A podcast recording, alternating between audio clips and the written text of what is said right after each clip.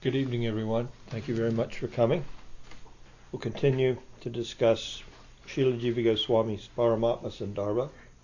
We're going over the intrinsic qualities of what constitute the inherent nature of the jiva. And this evening we will go to the 13th of the 21 items that Jiva Goswami uses as a definition for what are the inherent qualities.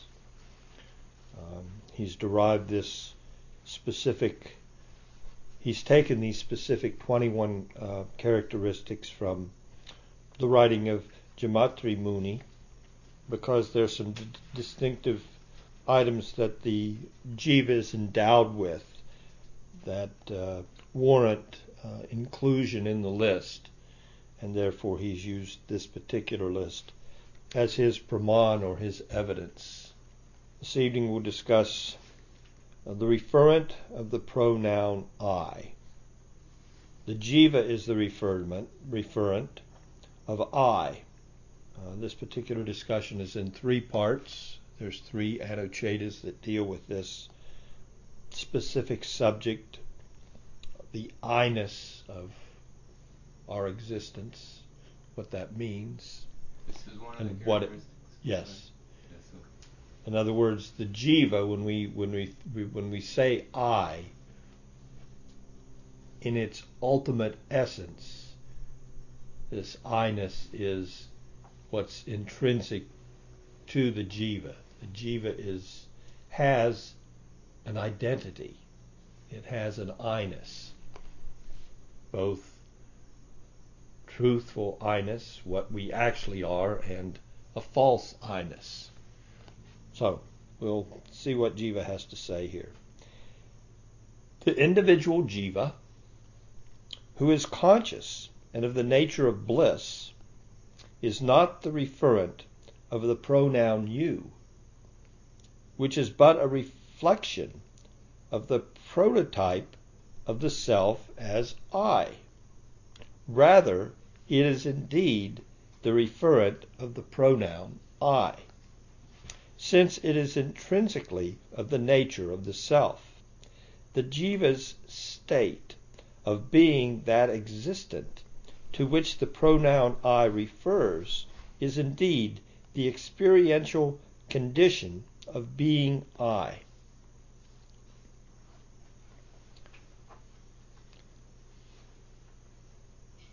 I don't want to give anything away, so I'm going to continue to read, and then I'll then we'll discuss it. Because I'm sure that that initial statement could be a little, uh, could raise a little eyebrow. Thus, consciousness, gyan, which alone is the primary meaning of the pronoun I, is the pure Atma. Otherwise, absorption in matter would not be possible. Because of this absorption, the jiva acquires an alternative sense of I, identified with the aggregate of the material elements, the body. It is with this intention that Sri Kapila speaks about the self's being the referent of I. Now, Sri Jiva Goswami in this particular Anuccheda quotes from the third canto a statement by Kapila Dev in his discussion regarding the nature of being and the self uh, with his mother Devahuti. By thus identifying with that which is other than itself, namely the body mind complex, the self attributes to itself the doership of actions that are in fact carried out by the gunas of primordial nature. A similar verse is found in the Bhagavad Gita. That's the verse we studied last night in Bhagavad Gita. Okay. Para vidyaneya means by identifying with the material nature, prakriti, by believing I am nothing other than prakriti. By so doing, one considers oneself to be the agent of actions conducted by the gunas of Prakriti. In this regard, because it would be impossible for an entity utterly devoid of the sense of I to become identified with another, para, and because the ahankar, or empirical ego, born of identification with the other, prakriti, is a covering, there is certainly another distinct sense of I inherent within the self. Moreover, because that sense of I is grounded exclusively in the jiva's pure identity, it is clearly not the cause of its material bondage. It is precisely these two kinds of ahankar that are indicated in the following verse. Now he quotes from the 11th canto. The Atma is unchanging in the state of deep sleep. When the senses and ego are deactivated and there is freedom from the subtle body, which is the cause of transformation. Yet upon awakening, the remembrance comes to us that we slept peacefully, without awareness of anything, and this indicates that in deep sleep the self is present as pure witness, devoid of the content of sensual, mental, or egoic awareness. We'll read to the end of the Anuccheda. There's one more paragraph, and then we'll unpack it, go through exactly what Jiva said. Firstly, the artificial sense of I, related to the body, is inactive in deep sleep. This is still the Anuccheda. This is Jiva giving us an explanation of the verse he just quoted himself. And secondly, on awakening, one deliberates on the basis of the true sense of I that I slept happily, because such remembrance comes to us. For these reasons, in the notion conveyed by the statement, I did not know myself, which is being indicated in the absence of awareness of the phenomenal I related to the body, this further implies awareness of the other true I in relation to the Atma because the latter is by contrast the witness of the non awareness of the phenomenal I. Basically, what Jiva is trying to bring us to understand here is first of all, we have consciousness, and the nature of our consciousness is uh, a blissful nature, as we went over in the last discussion. That truly the the nature of our being is such that we're we become blissful when we know the self of ourself. Thus, when Balaram observed the calves and the cows, you could see some their true nature came out because they were attracted to the self of their very self, which was Krishna. And it was an extraordinary thing because Krishna had become the calves. So, in becoming the calves, there was a distinction in that normally the cows would not be so attracted to the calves. But here, in order to bring out the fact that when we really look to the nature of ourself and our blissfulness, our nature, we basically love ourselves. Now, there's another part of the commentary from the last class that I didn't really, uh, we just kind of glossed over quickly, if at all. And that is, in the commentary, what's discussed is the nature of, of enjoyment. Really, we, we engage in activities for our pleasure, ultimately. Now, you know, I mean, that's the nature of life and if you look deeply at anybody, they could say they're selfless, but if you look more deeply, any self so-called selflessness in relation to the material energy, to the world of men, is truly there's some there's a, a big sense of self there. You you know, I'm selfless to this degree, to a certain degree, but really if nobody recognized my selflessness, how much would I want to display it? So you can look to certain acts. That isn't to say there aren't selfless acts within human society, but for the most part, our nature in relationship to this world is one of selfishness, not selflessness.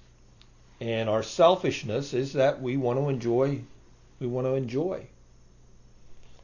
So there's an interesting uh, point brought up in relationship to the material energy and our involvement in it in relationship to what's considered the highest enjoyment, which is sex life. What's brought out there is in what we're attracted to in sex life, if you really look at it, is the orgasm of sex life. And what happens at that moment of orgasm is that we truly enter into a state of selflessness. We forget ourselves. We are given a taste of ananda, is what is explained. Why? Well, this is the material world, and there has to be something to attract, to, to have us engage in the act of procreation. Otherwise, if we were just observant of the general course of creating progeny and what's involved, we probably wouldn't engage in it as much unless there was this sex in sexual enjoyment along with it to be truly observant of the circumstance of raising a child from a practical point of view it, it's a hard job it's an expensive job it takes a whole lot of energy, more than even a family of a husband and wife can handle. It takes a village to raise a child. We even say this. Also in scripture, in the Kama Sutra, which is part of the Veda, it's explained that the woman enjoys, what is it, nine, eight or nine times more than the man. The sex life, and they can have multiple orgasms as opposed to a man who generally has one and goes to sleep. Why is that? Well, they carry a heavier burden nine for nine months, so they get nine times the pleasure. I, I can't imagine, except what I've seen in movies, what childbirth must be like. I doubt if I'd survive, but I'm a weak man. I'm a weakling compared to a woman who can go through that and, and endure it and and come out on the other side, you know, smiling with a baby uh, disgusting blood covered thing in its arms and just say, Oh, I'm so happy now.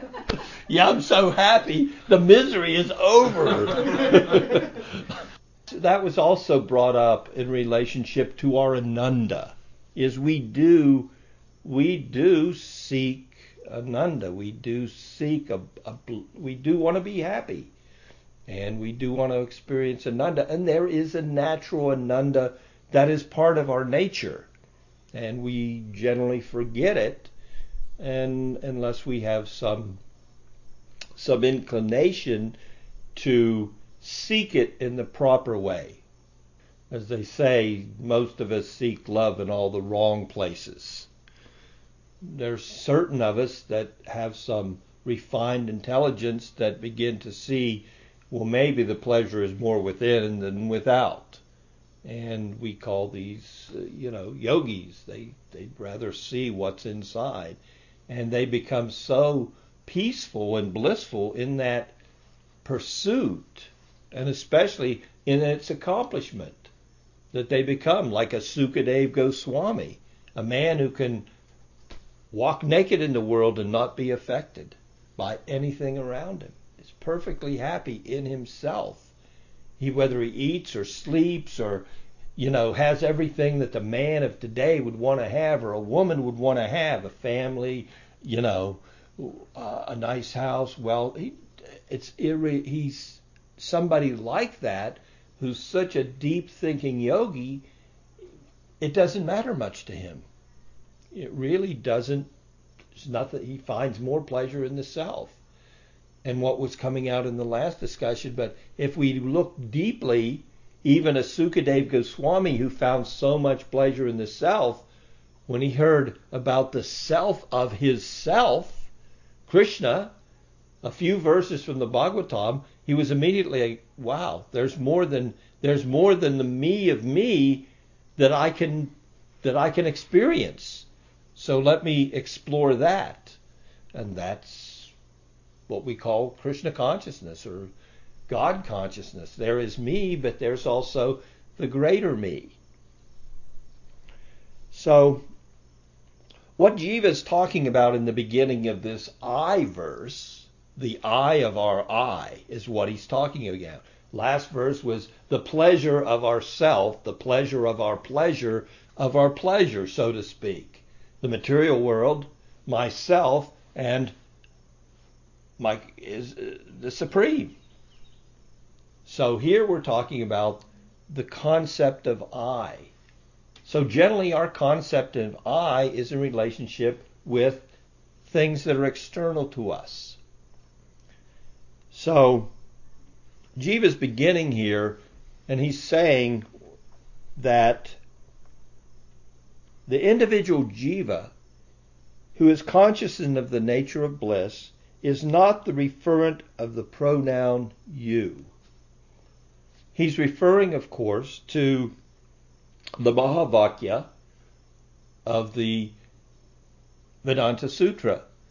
Tat Twamasi. You are that. Actually, um, Tat Twamasi. You are that. Well, he's saying the you doesn't fit. The you doesn't work here. That's why Lord Chaitanya wasn't very attracted to it either. Because what did he say? You are his. You are his. That's a better referent. You are that. So let's go to the commentary and see how that's unpacked. In this section, meaning in Anuccheda, Sri Jiva establishes that, the, establishes that the pure self has I consciousness as its very nature. In other words, you cannot separate the sense of I from our existence. Why is this important? Well, we'll read on. We'll see. Well, there's some spiritualists that don't see things that way at all. There is I consciousness in relationship to the physical body, because of which we make statements such as I am weak, I'm strong, I'm thought, old, I'm young. In these sentences, I refers to the physical body. We also make other statements. I am happy, I am sad, in relationship to our sense of self, um, as far as the psychological sense of our being. So we have the physical and we have the psychological. You can be in a terrible, you know, situation physically, or you could be singing in the rain. So some people become wet and others sing in the rain. So part of it's psychological, according to our state of mental being, and some of it's physical. And sometimes they don't correlate. Sometimes you can be in a very bad physical situation and you're like, you've got a smile on your face. You could be like under anesthesia. The hospital is smiling as they're cutting you open. it's, it's a juxtaposition of what's going on there. I in these statements refers to the mind and psychological self. Beyond these aspects of the phenomenal I, there is the real I inherent within the self. So Jiva's trying to, to let us understand there's a false I and there's a real I. The Advaitavadis do not accept the existence of I consciousness in the self. This is important. The Advaitins do not accept the sense of I consciousness. According to them, the I is manifest only when Brahman is limited by agyan, or ignorance, and is called the jiva. When agyan is removed by the cultivation of gyan, then the jiva is Brahman, which has no I consciousness. So Jiva's saying here at the beginning of the Anuccheda, which seemed a little confusing, you are that does the you doesn't refer to the jiva. You are that. It can't because you have your own I-ness. You're not something else. You are yourself. Now the Advaitins, they say tat twamasi, you are that means you are Brahman. Jiva says it's a misnomer to look at the statement like that. It's not the proper understanding. But that's what they believe, right? The, those Advaitavads, they believe that if you're in relation, if you see yourself in relationship to the material manifestation, that seeing is created by ignorance. Now, liberation means knowledge. So remove the illusion of I-ness in relationship with the material manifestation. I'm a man, I'm a woman, I'm a dog, I'm a, you know, whatever our, my uh, sense of I is. I'm happy, I'm sad. Whatever that sense of I is, that's not the real sense of I. That's false, according to the Advaitins. So if you remove the ignorance that you are this body, that you are this body mind complex, that you are associated with the external material energy, if you can remove that, then you will remove that false sense of self and realize you are Brahman.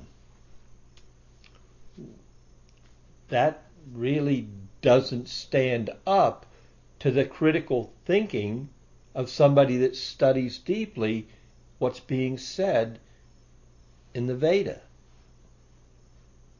It, it, it, there's a lot in the Vedas to support those transcendentalists. It's there, but there's also a deeper meaning. Now, Jiva has created this whole Sandarbha for devotees, people that have the fine discrimination to see, you know, the value of the Bhagavatam. He's he's not interested in converting the minds of the of the mental speculators, of the dry philosophers.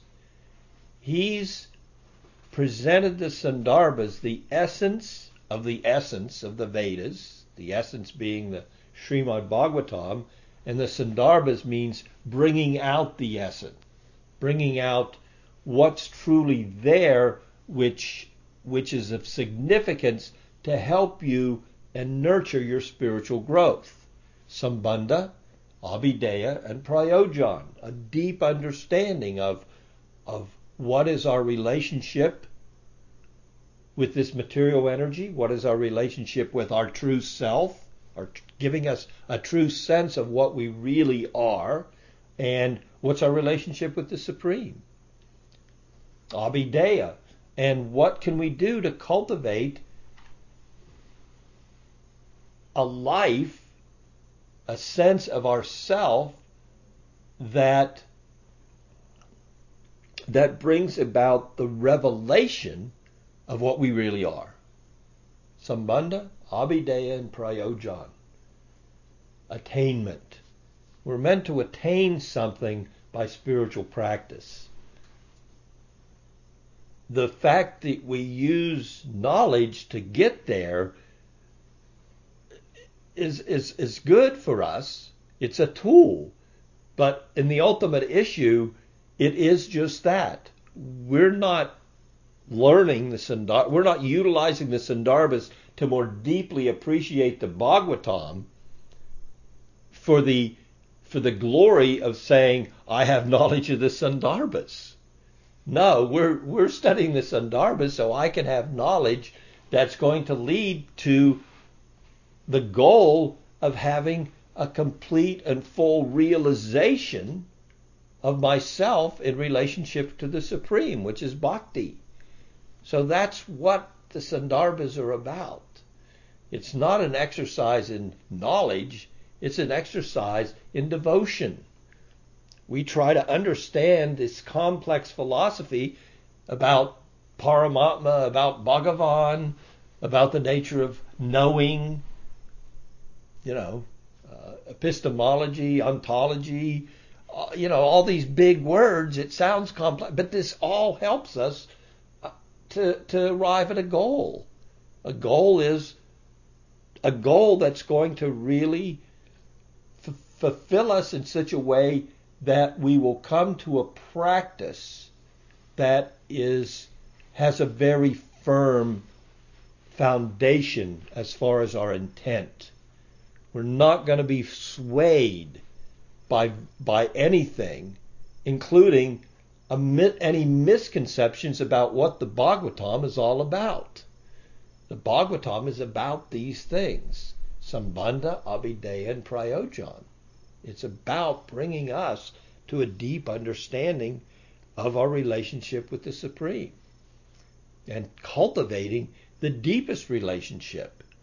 All of the books of the Goswamis come out of this concept of deep love for the Supreme Lord.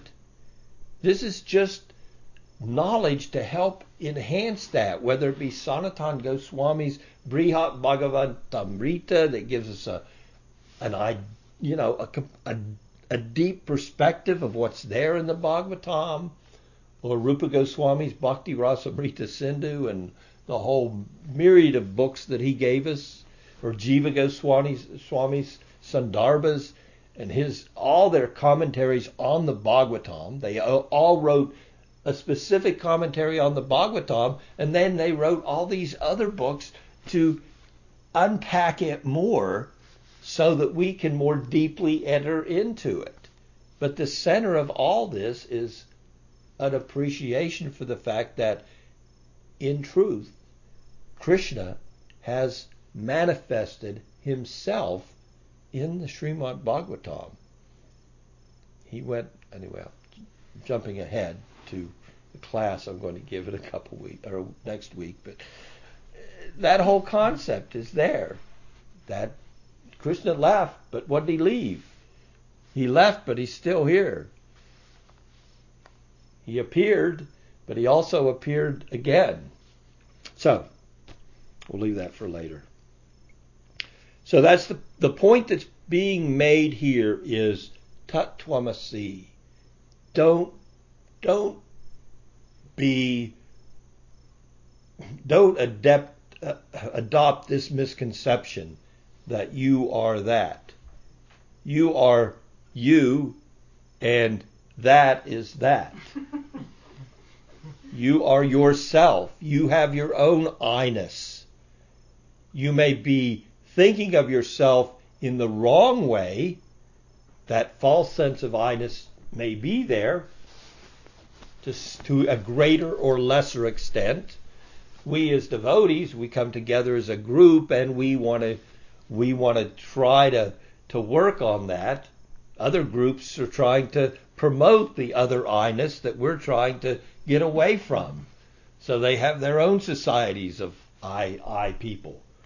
We're the I people that want to give away give a, get away from a sense of I-ness that ends in acceptance of this world because we've been given a little fine discrimination by the sadhus through their association that if you look deeply at the an I-ness related to this world, it all ends. And you're eternal. So you're never happy with that.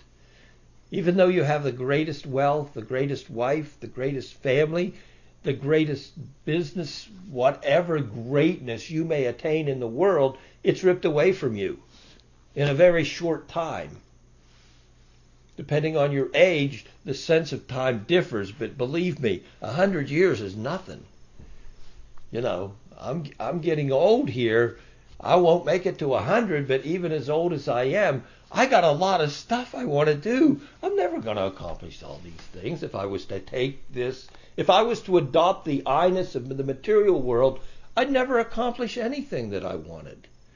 As soon as I, you know, as soon as you get there, it's like, wow, now I can't enjoy all my accomplishments. They're they're, uh, they're about to be ripped away from me, no matter what they were, no matter what I became in life. It it just does not endure Sandcastles. in in the sky. So back to the Advaitins concept of this I-ness, which is will help our understanding. They propose that Brahman is pure, uniform consciousness and bliss, and when it reflects in ignorance, here we are, the jiva. Take Brahman, put it in the jiva, and out comes an individuated consciousness related to the material world. This jiva is signified by the pronoun you in the famous ap- aphorism, You are that, tat twamasi. In this statement, that refers to Brahman, and you, twam, to the jiva. On the basis of this assertion, they attempt to deny that there is an authentic sense of I that is intrinsic to the jiva because According to them, the pure jiva is identical to Brahman, which is devoid of I consciousness. They consider the individuated, conscious self as the suggested meaning of the pronoun you. Sri Jiva Goswami refutes this by arguing that the jiva is intrinsically endowed with the sense of I. You can't take it away from from what we are. You can't remove us from our own I-ness. It's always going to be there. You just, you can't. Even the, those liberated in Brahman, those Jivan Muktas, well, if they're if they're still in within the material energy, although they've separated themselves from the enjoyment of matter, if they're still in material, there's always the possibility that they'll fall back down and try to enjoy matter again. And even if they attain liberation in Brahman, well, they can't attain it at all without some bhakti. So they have to have a sense of truly what is the what is the supreme. They have, have to have a proper sense although their objective is to enter into that personality in such a way that the distinction between the supreme and themselves is factually obliterated. Although you can't truly obliterate it, but their their attainment is that they do merge into the energy of the supreme, the effulgence of the supreme. Even Krishna's enemies attain that with no difficulty at all. These Brahmavadis, they, they work for lifetimes to cultivate this consciousness. If they just went to battle with Krishna, it'd be over very quickly. Of course, you'd have, have, have to have the good fortune of, of taking birth when Krishna was having a Leela in whatever conscious domain you were at. So Jiva refutes this by arguing that the Jiva is intrinsically endowed with the sense of I. Moreover, being conditioned by ignorance, it cannot be identical to Brahman. Thus, it cannot be the referent of the pronoun you, which is interpreted in Advaitavad as referring to the individual jiva in the famous Mahavakya Tattvamasi. So then, Jiva, what does he say is the true sense of I-ness? He says the closest that we can get to that true sense of I-ness, distinct from the false sense of I-ness in relationship with the external energy, the closest we can get and experience is when we're in deep sleep. When we're in deep sleep, we're not associated with the material body. We don't know if we're a man or a woman. So we have deep sleep, one state of consciousness. We have awake, wakefulness, of course. We're awake. We can be awake. We can be asleep. We can still have dreams on the, you know, with the with the mind. We can still associate with so many things. But there is a state of deep sleep, a state of deep sleep within sleep. What do they? There's another terminology they use. Uh, I forget. Alpha. Alpha? Something like that. Yes. Anyway, it's deep sleep. If you don't have a little bit of that for a prolonged period of time, you have a hard time functioning in the world. You need a little bliss because there's a blissfulness in that deep sleep. You're actually able to turn everything off. Everything's turned off. So you're kind of that's the closest you come to your true self. So we find this this discussed repeatedly from different viewpoints this sense of the states of awareness wakefulness, sleep, and deep sleep.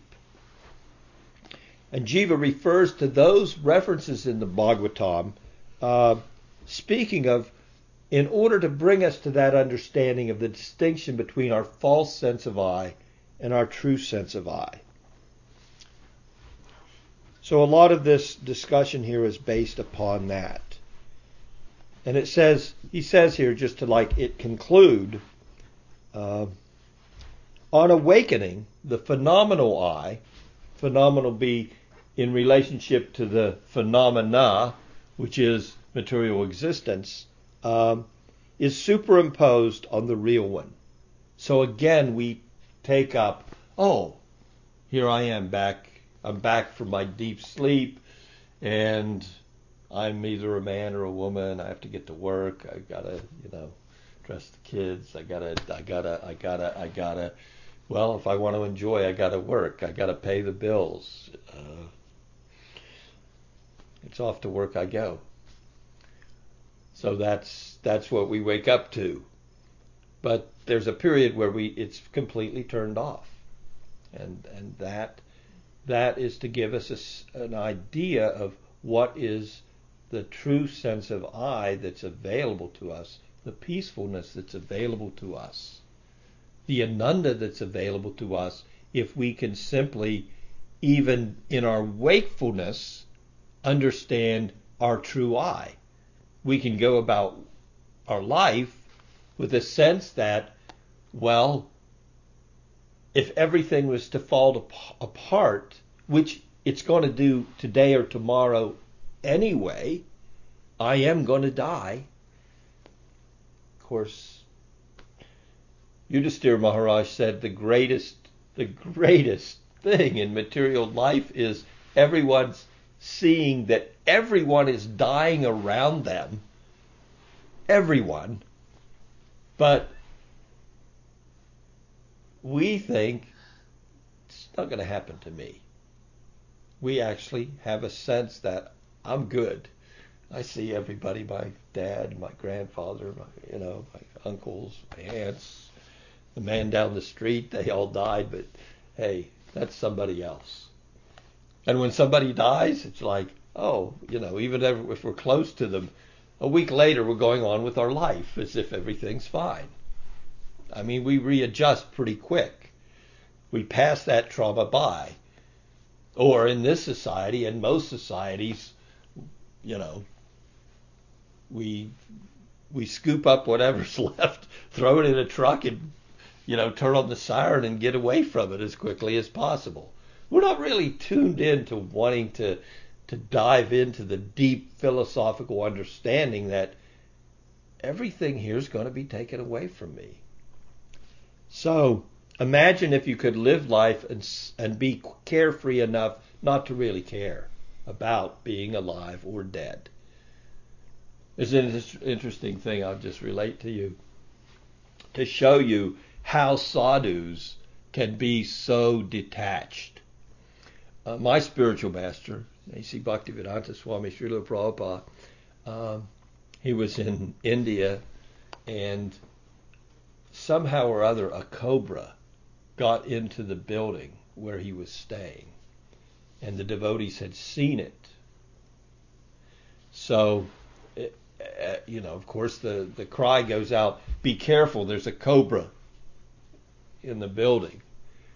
And uh, Prabhupada had one devotee, I think it was Pradyumna, if I remember the story correctly, who traveled with him and did translation, did the Sanskrit part of the preparing his books. And uh, and he was like, "Well, we we have to stay somewhere else. We can't stay in this building until the cobra's removed." and Prabhupada's, Prabhupada was like very nonchalant. Well, if if the cobra's going to bite you, it's that's you, that's going to happen irrespective of where you are. So if you know, so Prabhupada said, "I'm staying right here in my room," and course his servant said, "Well, I'm staying somewhere else," and he left the room. He left the building. so, um, so that doesn't mean that the devotee's consciousness is one of recklessness, but it goes to show that the sadhu's consciousness is one of you can't really interfere with destiny. And and they're so detached that if that's my destiny, it's fine. Sometimes they embrace a, de- a destiny that they don't have to, like Maharaj Parikshit. Maharaj Parikshit had, he was the king of the world. So he had at his disposal all the mystics and Brahmins of the world.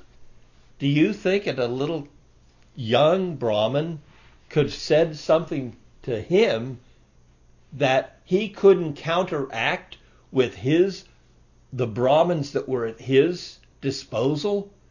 mature older men who'd been practicing mysticism and mantras for their whole life, they couldn't have conjured up something to protect Maharaj Parikshit. It's a, it's a foregone conclusion that they could have.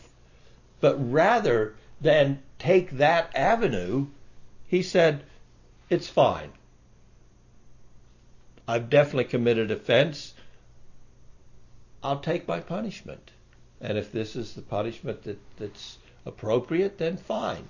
Let me let me use this little bit of time I have left to the best uh, possible usage I can. And thus we have a hearing of the Bhagavatam. And that's what brings us to these kind of meetings. A hearing of the Bhagavatam. Let me make the very best use of this bad bargain, which is the material predicament that I'm in that that's going to be ripped away from me either today or tomorrow. Maharaj Parikshit had the benefit of knowing in seven days it's over. We may not have that benefit, but guaranteed today or tomorrow or the day after, one of those days it's going to be over. So we take advantage and we hear Bhagavatam to the best of our ability. And we have realistic expectations of, of, of what this hearing will do for us. But we know that prolonged hearing of this Bhagavatam and prolonged involvement in good association will have an effect and an impression upon us which, upon which we can build lifetime after lifetime. So we may or may not complete the course of devotional service in this lifetime, but that's not going to dissuade us from the fact that in the ultimate issue, body or no body, I'm something else. So that's the essence of the I-ness that Jiva is trying to expose us to in this Anuccheda. I'll stop there. Are there any questions? Thank you so much for your association.